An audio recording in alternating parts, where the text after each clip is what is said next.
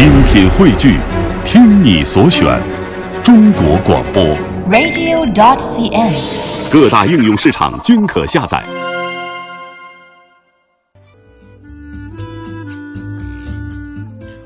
好的，您这里正在收听的依然是来自于中央人民广播电台华夏之声正在为您送出的《魅力中国》节目，来到我们今天《魅力中国》节目最后的魅力小城的环节。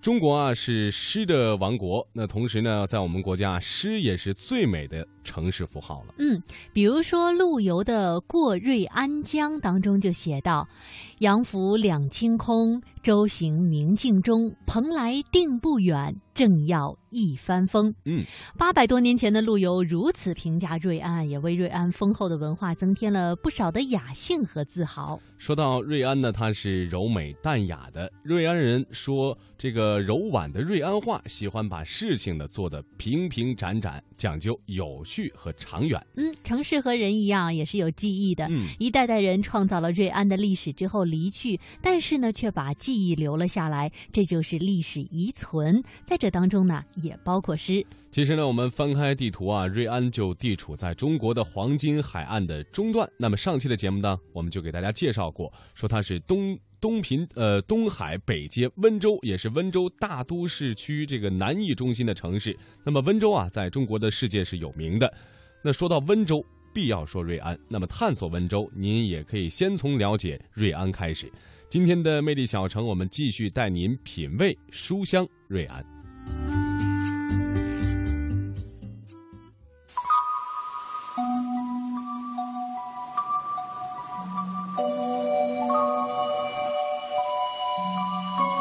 瑞安的山占了陆地资源的六成，有山便有石，石头是最能穿越沧桑的见证。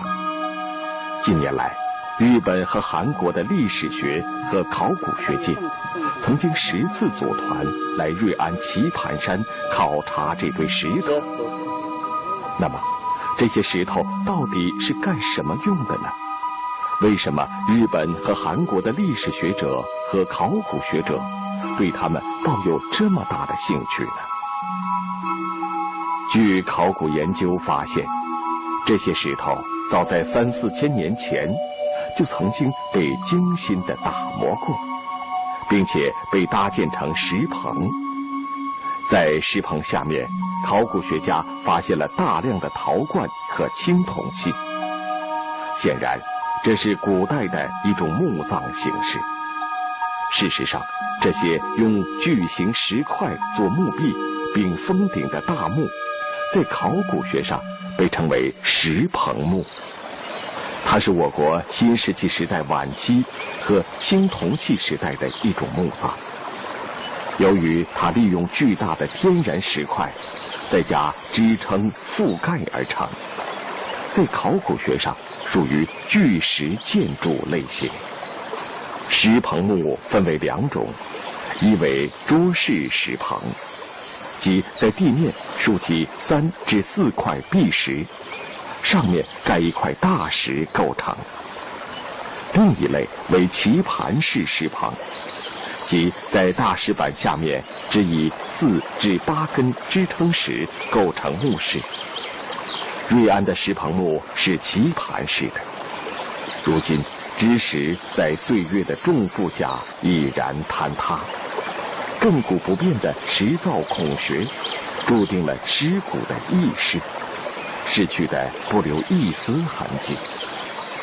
或许先民认为，袒露于风中的肉身，在巨石的护佑下，可以保证灵魂的永久安宁吧。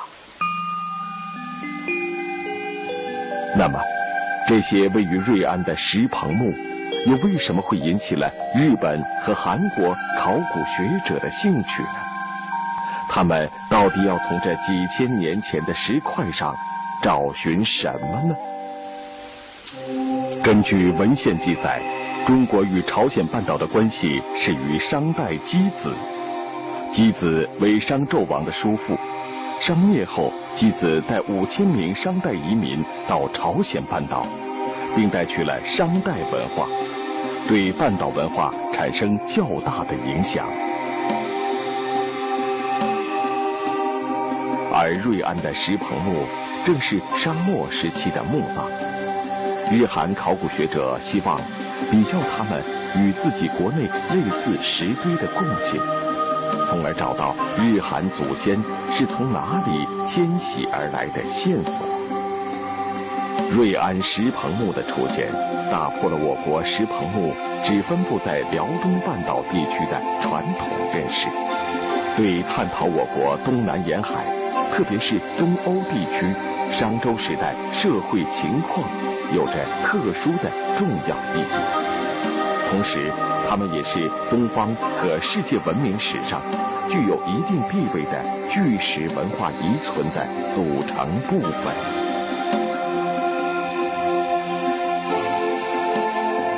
人类对于石头的眷恋从来没有终止过。在寨辽西森林公园的石佛山中，藏有一些刻凿于古老年代的岩画。当地沙洋小学的杨少贤老师从小在山里长大，对这一带很熟悉。他带着我们去拍摄岩画。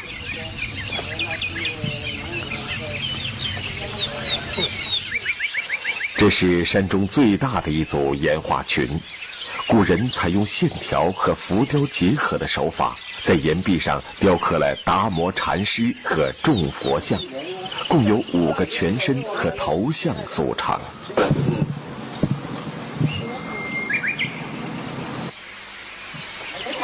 据佛像碑刻记载，石佛开始刻凿的朝代是元朝。这些石佛岩画群被看作是佛教在浙南地区传播的物证。这里就是有个庭院，现在也拆掉了。杨少贤说，山上还有一处写着“曹溪”两个大字的石刻。就是这里，高师庄。好西啊，就是这两个字。不过这个字是真的好看的，到底是什么意思不知道。住在这里就不像，因为这些字。禅宗六祖慧能曾经在广东韶关市曹溪传法，后人遂以曹溪指代六祖。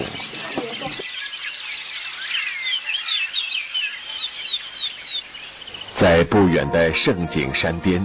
还有一座占地四百八十六平方米的、全部用石料垒砌的建筑——圣景山石殿。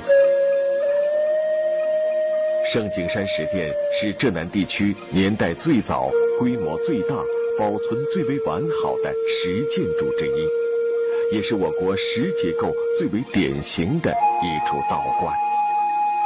而它原本是一座用木料修建的小庙。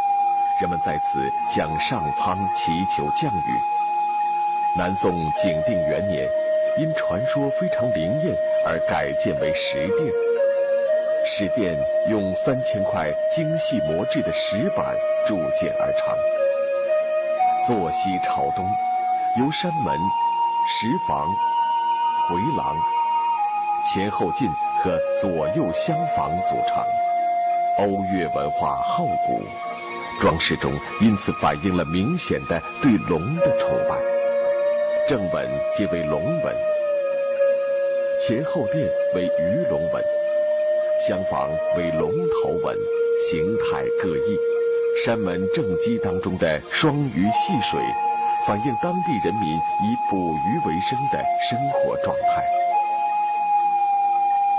胜景的名字源自于这口从不枯竭的老井。人们相传它是海眼，是直通东海龙宫的通道。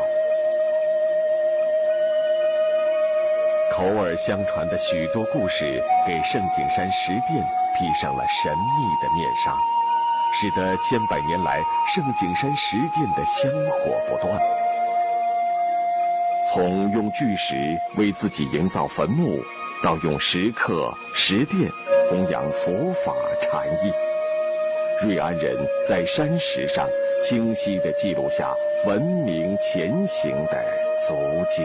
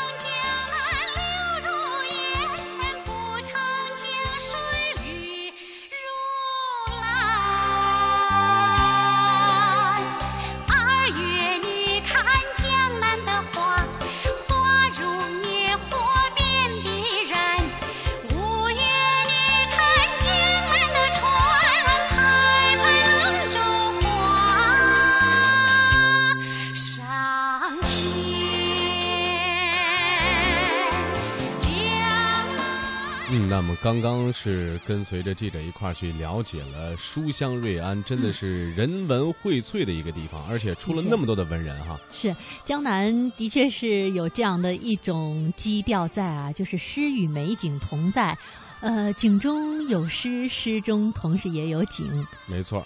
那其实我们的节目当中呢，也播出过很多，比如说，因为江南地区那么它离这个古徽州文化比较近，而且江南还有很多很多的城市，在我们的节目当中都向大家去推荐过，包括我们的系列的一些名镇，包括乌镇啊，什么包括呃嘉兴的南湖啊等等。昨天跟大家介绍的。呃，皖南的扎记呀，扎记呀，等等，这些都是江南美景，包括江南这些文化底蕴非常深厚的城市，在我们的节目当中呢，以后也也会大家呃给大家一一去介绍。嗯，没错，呃，到时候我们可以再说江南。哎，好了，那今天的魅力中国就在又唱江南的歌声当中要跟大家说再见了，我们下期节目再会，再会喽。